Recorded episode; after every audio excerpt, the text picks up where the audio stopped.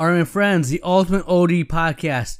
We have an awesome episode for you this week. We're talking about how to develop your staff. Check that out. You need it. We're going to be talking a little office talk. Closing thought of the episode. This is the Ultimate OD podcast. Here we go.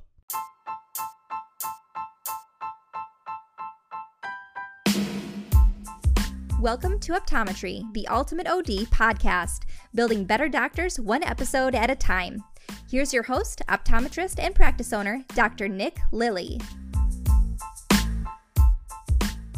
All right, my Ultimate ODs, it's great to talk to you tonight. We have some good stuff for you. Uh, just some general housekeeping. Remember, like us on Facebook, Instagram, any of our uh, pages. Uh, sign up for that email list. So after this episode, we'll have something that we're going to send to all the people that are signed up on the mailing list. If you sign up after the episode, we'll still send it out to you. But this is something you're going to want to make your offices better. So today, I was going grocery shopping, which I often do, and listen to a podcast while I shop. I just like to do that. It's uh it's actually something I slightly look forward to. What was I listening to? And it was an interview with Terrell Davis, if you don't know your sports history, he was a running back for the Denver Broncos. He had like four great seasons. He got to the Hall of Fame.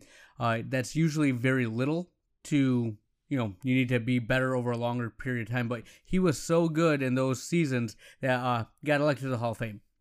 And one of the questions the interviewer asked him was, "What's the difference between a like great college running back and then a great pro?"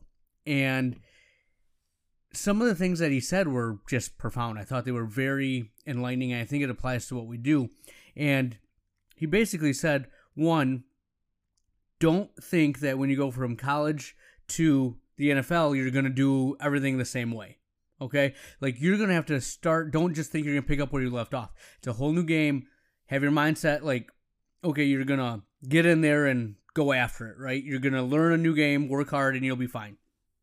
And another thing he said was, it's a process, it takes time. If you're in a nurturing, good environment, you're going to learn what to do. So, one of the examples he used was Jonathan Taylor this year, who's just having an amazing year. So, again, irrelevant to what we're talking about, but amazing year. But he said, if you look at what he did the past two years, he split time with another running back.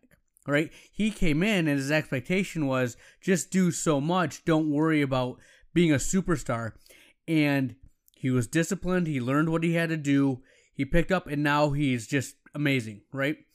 And that kind of made me think of what we do as the CEOs of our office and the leaders of the staff, right? And, you know, if you ask any optometrist, any owner, what's one of our biggest headaches? You know, customer issues or staffing issues. And I think staffing would probably be number one, right? But there's a weird, sick little part of me that absolutely loves staffing. Okay, in a, in a gimme, I don't like hiring and firing, doing all that, but I love developing the staff. I love bringing someone in that knows nothing about optometry and getting them where they need to be, seeing them do something and achieve goals that they they just didn't think were possible. You know, they know nothing about the eye, and now they're helping and solving people's problems. They know a lot about you know glasses. They know a lot about workups about the eye and optometry as a whole right? And i take a lot of pride in that. I love to do that. I love also developing the culture and guiding them to where i want them to go. And that's that's running a business right? That's having that big picture and knowing what you're doing. And it's a process. You know you have people that come in and i hire people straight off the street that have no experience, right? So I'll train them and go and see what they become. I take a lot of pride in that. I can just hire someone without experience and they can do what I need to do. We can be a thriving, awesome optometric office, and it's because we have great staff that are great people first and we teach them everything else. Right? I think too often you hire people because they have experience and their personality sucks. You're never going to get around that and your office will suck too. Period. Hard stop right? So, how do you do that? How do we get our staff to develop and be better? I'm going to give you the keys, my friends. The key to doing that, number one, is staff evaluations. All right. You have to do them, it has to happen. Feedback is what they need to get better and grow. And now, there's a way you got to present that feedback. If you just come down on them and then break them down, tell them everything they're doing bad, you think that's going to resonate real well? That's going to get a lot of results? Come on, you don't have to be a rocket scientist to say, no, that's not going to help, right? But it's also, you can't just go in there and build them up if they're doing something wrong. How do we attack this? What do we do? So let's let's go over this. But one key thing to remember, and I think this is crucial, and you should file this away. If a staff member hears something new or for the first time about their performance in the end of the year evaluation, you, yes, you listening to this, you ultimate OD out there, have failed them. Okay? You have to give them feedback. You have to be talking about this on a daily basis, on a weekly, monthly. This is why you have office meetings. They need to know what the standard is and where they are falling in regards to that standard. Okay? If they're just finding out, like, hey, you're not doing real good at this, they're like, that is a news to me. You're never going to have a staff that develops and gets good. They're also going to feel blindsided and not really listen, like, well, why didn't you say something? Why didn't you do this? All these questions, and it won't be as a effective and productive. So work on that. So to get them to be the best they possibly can be, you yourself need to know where you're going. Listen to previous episodes when we talked about the BHAG, the big, hairy, audacious goal. You need to know what you want the office to be, right? If you don't know the direction you want to go, that you're steering the office, how in the world are you going to get all these little pieces and parts to go in that direction? Right? If you have a ship without a rudder, you will go nowhere. So you have to develop that rudder, get that goal. So if you haven't done that, don't do a staff evaluation yet because this is key. Know what you want the office to be. All right. From there, you need to make sure, and this goes over the course of the year. If you haven't done this yet, this is going to be a process. It's going to take probably about a year, right? But does the staff know the direction that you're going? Do they know what you're trying to accomplish and do? What is the greater good? Not just for them, but for the office, right? This is that big picture thing that you talk about every month at your office meeting that you must do. Listen to previous episodes if you don't know about the office meeting, all right? They also need to know their role in the plan to get to that ultimate goal, right? If they don't feel like they're part of it, they're not going to buy on, they're not going to invest, they're going to look somewhere else. They want to be part of the solution, right? This is where you work your magic, where you show them the dream, you dangle the carrot, and then you help get them there, right? So this is like behavioral economics, right? What is their incentive? How do you get them to do what you need to do? So again, know your big goal. They need to know their role, and then you got to get that carrot, right? So if you look at anything online, if you're looking, how do you have a good performance evaluation? How do you set goals? You're going to hear set a SMART goal right? Specific, measurable, achievable, relevant, time based. Okay? You may hear some things that you want to increase productivity, you want to be more efficient, you want to make sure they're educated, you know, in educational type goal, or there's personal development that. All right, I agree. Yes, that all sounds really good, but I'm going to make it a little bit more simple for you. You want to make sure that their goals are the carrots that are going towards the big picture. All right. Set a goal that helps you get what you want. Now, again, they have to, you know, feel like they belong to this, that there's inherent value for them, that it has a purpose, right? That all the smart goals are not bad. All those things, productivity, increasing efficiency, education, personal help, that does matter, right? Those are your tools that you're going to do to dangle the carrot, right? Like, I want you to do this because it'll be more efficient and then we can do X, Y, or Z, and then you'll have more time to do this, right? Again, you have to be a master of words or persuasion. You have to get them to believe and buy in. But your ultimate goal, in the most simplest terms, is make this cog in the machine do what you need them to do to get where you want to go. Period. Right? Okay. So, how do you do that? You kind of think of like the lawyer you know, old adage that goes, a good lawyer never asks a question without already knowing the answer. Right? When you have this evaluation with them, the things you want them to do, how they feel about this position or the role you want them to, to fill, you need to know what they think about that. Right? So if you have someone that you're like, I really want you to be in charge of our optical, and they hate dealing with people, they like the back end stuff, and this is the goal you set for them, how do you think that's going to go over? Not very good. Unless you see potential and they're just scared, right? There's things like that that'll come up, or they're a little lazy. No, no one is lazy where they, you know, are happy with what they're doing and they don't want to do more because what's the benefit for them? Yes, that happens, right? But you have to find a way to motivate them to see what their skill set is and how that benefits the office. How can you utilize those skills and make them enjoy it? Okay, this is an art, but this is if you're if you're listening to this, you realize a lot of this falls on you, right? Top down. We always talk about that. You need to know where you're going. You need to know what they want to do. You need to know their skill set. You have to be able to evaluate that. This is like the hiring process. When you get them in here, it doesn't stop. You have to see how they develop, what they're good at, what they can grow into. Okay? So never ask a question that you don't know the answer to. So when you're going over goals or things you're talking about, you need to have a general idea of where they stand. Well, how would I have a general idea without talking to them? Yes. Yes. This is, I'm glad you asked. Thank you for asking. This is the handout that I'll give you. I gave this to my staff. It's a, we'll call it a pre evaluation uh, form that they fill out, uh, a preview, if you will, a you know, entree to or a appetizer to what their palate for the main entree. So, seven, eight questions that I always ask. So, you prepare them by asking them, What is the goal at our office? Now, again, this is not your mission statement. Okay? This is not your pillars. Remember, we've talked about these, the pillars that your office is based on. This is what are we trying to do? Like, for example, I think the ultimate goal for me, for my office, is I need to get as many people in the office as possible, solve their problems, and keep them coming back. Okay?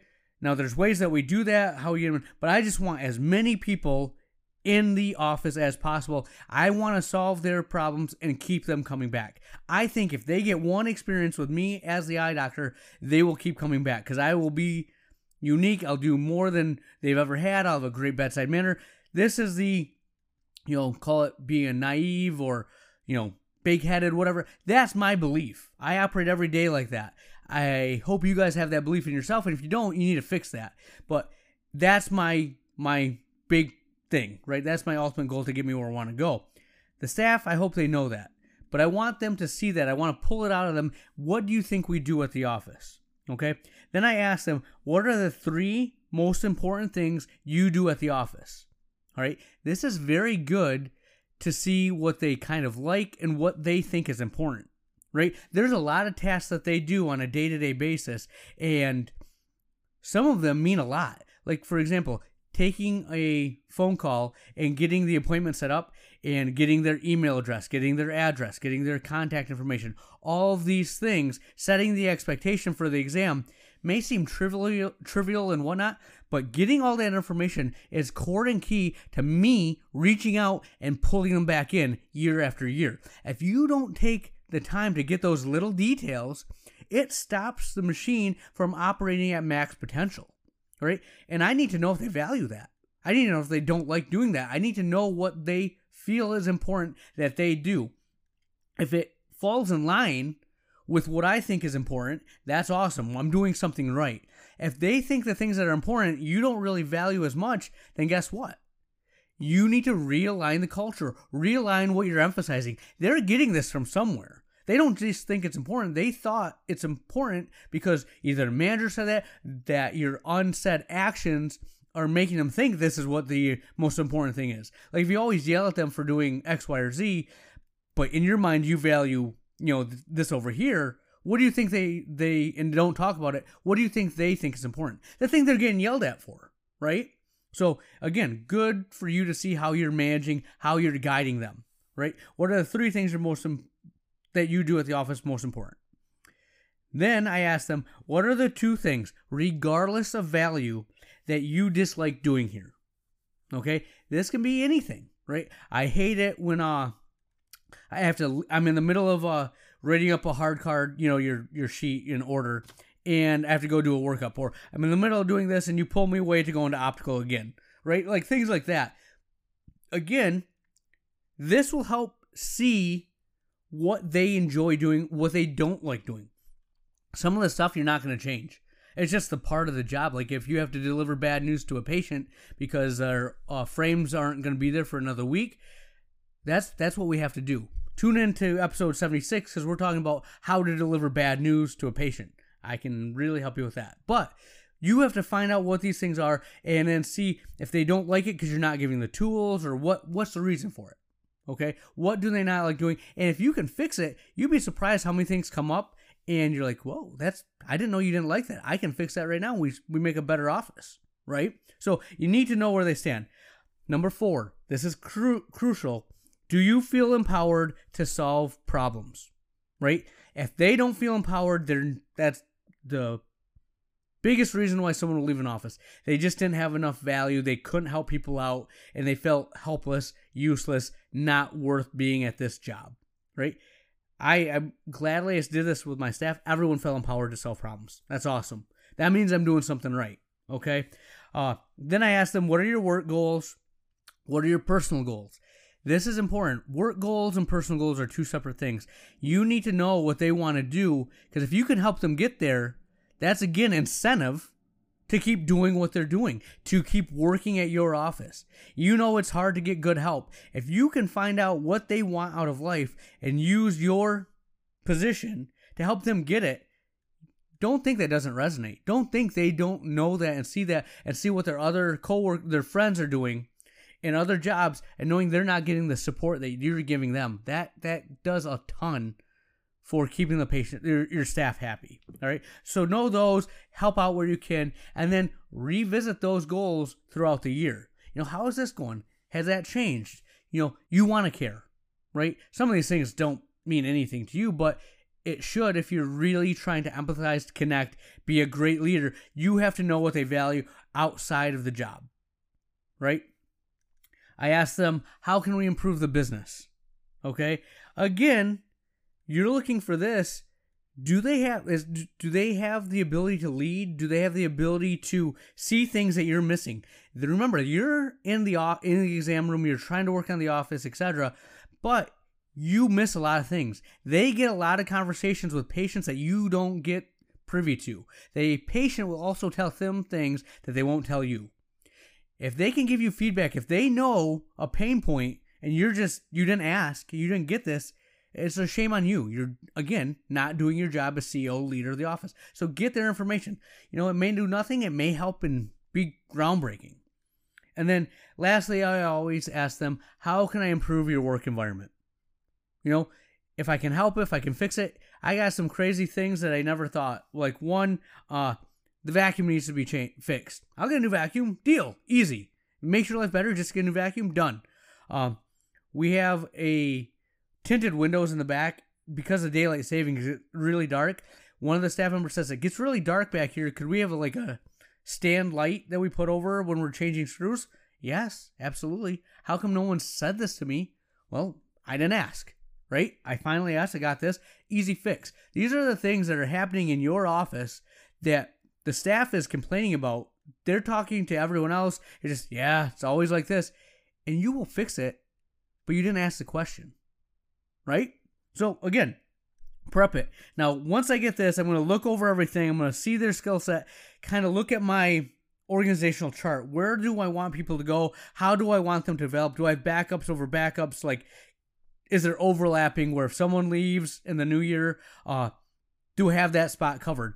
But I'm going to take all of these things, and that's going to help me form my evaluation. As you can see, I'm now a lawyer that's prepared for cross examination, for looking at the witness and knowing what's going on, right? Use the analogy, you know what I mean. But that's what you need to do to make your office better, to give a great evaluation for your staff, and have a awesome 2022. Now, remember that you need to do this with your leadership as well. So, your managers, and then if your manager is going to help go be an evaluation after you do this, make sure you share this information with them. They want to see it. They'll be surprised. And remember what we talk about with feedback. Don't take it personally. If they say something that you're doing, are you really doing it? Are you going to change it? Is it an issue? It's not personal. You cannot punish them for giving you honest and true feedback. Obviously, if it's egregious, there's some big issue, it has to be done. But for the most part, you just have to take this realize you're the boss, but there has to be a level of trust where if they tell you something, you're not going to hold it against them. All right. So that's how you improve your office. That's how you're going to have an awesome 2022. Tune in. We'll have more for you next week. All right, my friends, a little office talk. So, as we get towards the end of the year, something that has been on my mind, and it's a commonly said thing, is that you need to work on the office, not in the office, right? If you're the CEO, if you're the leader, you have to work on the office, not in the office. And it is so hard to do. And honestly, a lot of you, I mean, if you're listening to this, you're trying, right? I listen to all kinds of information, trying to get it, and I gather it. But to implement it, to really work on the office, is really stinking hard, right? You have to set aside time. You have to have, like, even if you have time, then the amount of effort and energy to implement anything you want to change, so difficult, right? You spend so much energy just keeping the ship moving forward, right? And then you want to grow and be better and expand. Ah, it's exhausting. And I think that's uh that just has to be a conscious effort. Like I've made a lot of big strides this past year and a bunch of things I want to do I never got to, right? But having the perspective to look back, see where you were at a year ago and see how far you've come, I think is very useful, but also a good indicator of what what's going on. And we'll get to this in the closing thought, but always take stock, write down what you want to accomplish, what you're doing, and don't be afraid to pivot. All right. If you think you're going to have the most amazing myopia management practice, you do all the stuff, set up all the protocols and this, and you get into it, you don't like it. Is it really worth you being your head up against the wall to do it? Or if it's harder you think, is it worth going? No. Like we, you gotta fail a million times to find the one thing that actually sticks and works, right? So keep working at it. Don't think that just because you haven't found time that you're never gonna do it and quit, right? Keep staying at it. Set aside time on your calendar weekly to work on the office. Easier said than done, but do that, go from there. You know, this week was uh just an interesting week. One of the things that came up when I was talking to my intern was, you know, how often do you look at frames or you're switching these out? And I, I've talked to her about this. She's come to a frame meeting, but I kind of went over, no, we switch out our frame inventory about every three months and she's like, "Oh, so what do you just pick the frames you don't like and pick them?" I go, "Well, we look at the inventory and we track these. If they're not moving, they're not gonna. We're not gonna keep them around." And she's like, "Oh, all right. Is it is there a certain time frame or whatnot?" And I kind of smiled and laughed and said, "Well, when I first started." Um, if it happened over like summer or whatnot, if I took a frame in spring and it happened over summer, I give them a little bit more time. But because I've done so well this year, we've every month has been just you know really going gangbusters. I'm like, if it doesn't sell in the three months that I've had it, it's not gonna sell. Like it has to sell at least one or two times in that time frame, otherwise I need to get out of the office. And I just let her know that it's like everything else in life. Like you can have all the best laid plans, you can have uh you know what your rep tells you and whatnot, but the consumer, the customer never lies. If they like it, if they see value in it, they will buy it, they'll pay for it, and they'll keep keep going after it. If they don't see value, if they don't like it, I don't care what you tell them how unique or handcrafted it is, or just it's an awesome frame design. If it doesn't speak to them, they're not buying it. So that's what I love about frames and inventory is the proof's in the pudding. If it moves, it moves. And even if it was good, you know, six months ago, new stuff comes in and it might be better. And that's what you have to be able to look at and adapt. Don't be beholden to any one frame line or any one style. See where the seasons take you and go from there. We have frames that have been in the office since I opened, you know, handful. And then we have frames that are best sellers for about six months and they never move again. I can't tell you the rhyme or reason why, but Seasons come, seasons go. Make sure you're looking at the inventory and not being beholden to what something's done in the past. What have you done for me lately? Tune in and we'll have more for you next week. Where or where did the time go? We're to the closing thought of the episode. And if you haven't noticed the theme, I'm doing a lot of end of the year stuff right now. Why? Because it's the end of the year. Ah, great. this is the perfect time this came out because, oh, yes, I know. Coincidence, right?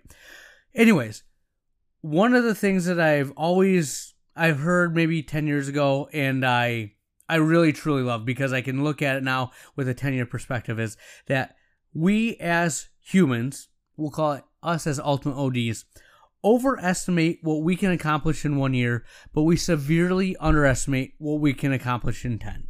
Okay, so as you're going through, you're setting the goals for next year, you're looking at everything, guess what? You're going to accomplish, if you're lucky, 50% of the goals you're going after. And that's if you're actually being true to yourself and trying to accomplish some big things. You know, if you're happy with where you're at, you're complacent, don't worry about that stat. You have other problems and you probably aren't listening to this podcast. That being said, if you set the goals like you want to, you're going to do all these things. If you get 50%, you're doing good. It may be slightly discouraging, but don't lose sight of if you do that every year, over 10 years, how far you will come. Okay? I'm 10 years into this, running my own office. I'm a year and a half into podcasting, and I'll tell you this right now. I thought I'd be a little bit better when I first started, but I've made a ton of gains. And it's coming, things are growing. I love it, but I have that big picture mentality. What I've done in the office, I'm applying to the podcast. What I've done in the office, I'm applying to my relationship with my wife and kids. What I learn in the office, I'm applying to all walks of life. It's not going to happen overnight. The things that you want to do, I know exactly how to get you there. Just unfortunately, it takes time and it's slow. So that's uh that's what I have for you. Dr. Lily out.